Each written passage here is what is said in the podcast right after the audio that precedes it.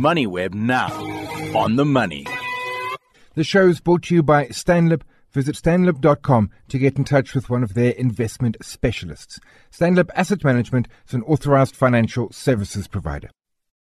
Checking Stefano Marani, CEO of Renergen. Disclaimer up front, I hold shares in Renergen. Stefano, you had results earlier this week, six months ending August. Loss making shouldn't have surprised people. I don't want to delve into numbers. I want to delve into phase one. LNG, how's production? What capacity you're at and what are sales going like? Yeah, so the capacity that we're at is a little over 40%. It's almost the 50% mark. So right now we're producing about just over 20 tons of LNG per day. Nameplate capacity is between 50 and 55 tons of LNG per day. Then obviously on the helium side, as soon as the helium is fully operational, we'll be again at about the 40% of the 300 kilos. And once we're in full scale operation, which will be about halfway through the year next year, will then be up to close to the 300 kilograms per day of helium. Staying on the LNG, I want to come to the helium in a sec. Around 40%, what gets you to what you call the nameplate? I mean, is that just as you ramp up and sort of stress test the facility? So the facility itself is fully stress tested and all of the different mm-hmm. components mm-hmm. work. So now what we're doing is that the additional wells that we've drilled, we need to tie those into the main pipeline. So We've got 15 wells connected at the moment. There's another four that are waiting to be tied in, and the drilling rigs have already commenced the drilling of additional wells. The sales of LNG, because I understand you had a couple of contracts already, and much of what you're producing is already going to market. Correct. All the LNG that we produce just goes right out the door. Okay. Helium, you had a cold box leak. You say you'll be up and running. Timeline for this? I think if I recall correctly, you were saying by the end of the year it should be in and you should be producing by next year yeah, that's that's all accurate. That's all accurate. The leak in it. Do you have a claim against the manufacturer or the plant designer, or is that just part of the operation? Sometimes these things happen. We're working through all the permutations. Obviously, the contractor is still on site. I don't necessarily want to go into contractuals until the commissioning is finished. Okay. That was phase one. It'll get up through next year. The next biggie, of course, is phase two. You've done capital raises through the year. You've got some 750 million, 1.2 billion, and we're talking dollars here. The rest of the money, how are you going to look to raise that? Nasdaq IPO still on the cards? Yeah, very much so. So, of the 1.2 billion dollars, there's obviously a private equity transaction, and I call it private equity because it's not at the listed space, it's at the asset level. That's for investment at the subsidiary level. In addition to that transaction, there's a tranche which we'll be looking to IPO on the NASDAQ with. And that gets us to the point where we are able to unlock the debt, draw down, and we can bring into operation phase two at 30 million standard cubic feet per day. Then, in time, subject to market conditions, we'll then look to conclude a secondary offer on the NASDAQ.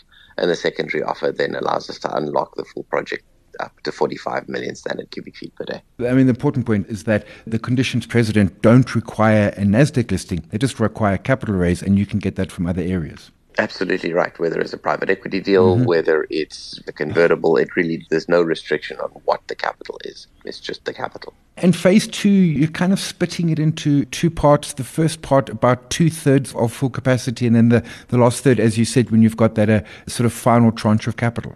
Yes, absolutely. It's just very much a strategy of reducing dilution. That is incidentally a strategy that's quite readily adopted here in the US by many of the oil and gas companies that IPO.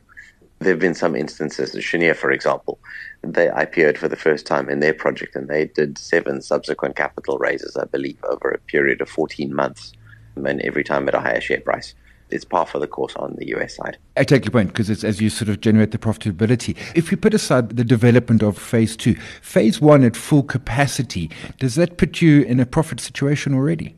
Yeah, absolutely. The project was designed to be profitable from the beginning.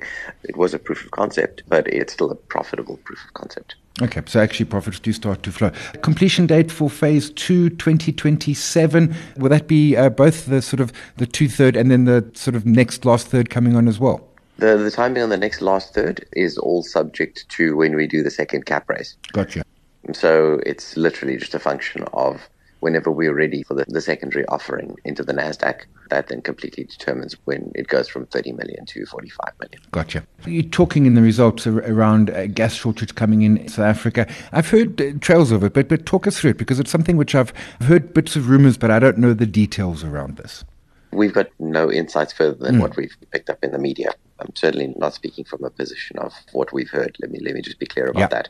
It's clear that there's a gas curtailment coming through in the ROMPCO pipeline and gas coming in from Mozambique.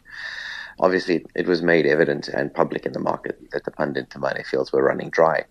And I think plans are being made to begin curtailing that gas feed coming into Johannesburg.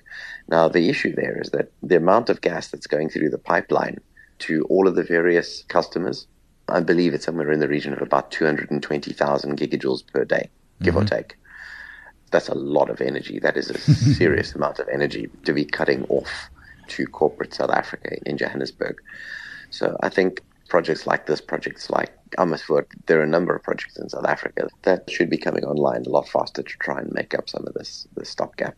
A last question. You did the very small sort of proof of concept. You've done phase one as a sort of bigger proof of concept, now moving on to phase two.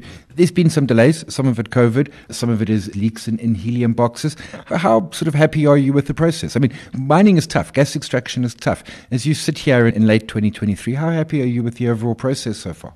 you know, I'm not going to wax lyrical about the fact that we did everything exactly as we should have done. Uh, yeah, mistakes were made. We've yeah. we've learned from them. One of the most important things that we take away from this is the fact that the way that Phase One unfolded has allowed us to do a thorough lessons learned and completely modify the strategy in terms of how we contract in Phase Two. So overall, I think the team given the resources that they had, have done an amazing job. The team really are world class and outstanding. They did very difficult work under extremely difficult conditions, and they've managed to do really well. So I'm incredibly proud of the team. Could the phase one project have been done better? Yes, of course it could have. But we've owned our mistakes from the beginning. The important thing is that we've learned what the mistakes were, and we're implementing these in phase two that's perhaps part of the key point. I mean, phase one is a proof of concept, but perhaps bigger than proof of concept was lessons learned for a significantly larger phase two. That was the point of doing a phase one. It there. Stefano Marani, CEO, Renergen. Always appreciate the time. The show is brought to you by Stanlib. Visit stanlib.com to get in touch with one of their investment specialists. Stanlib Asset Management is an authorized financial services provider.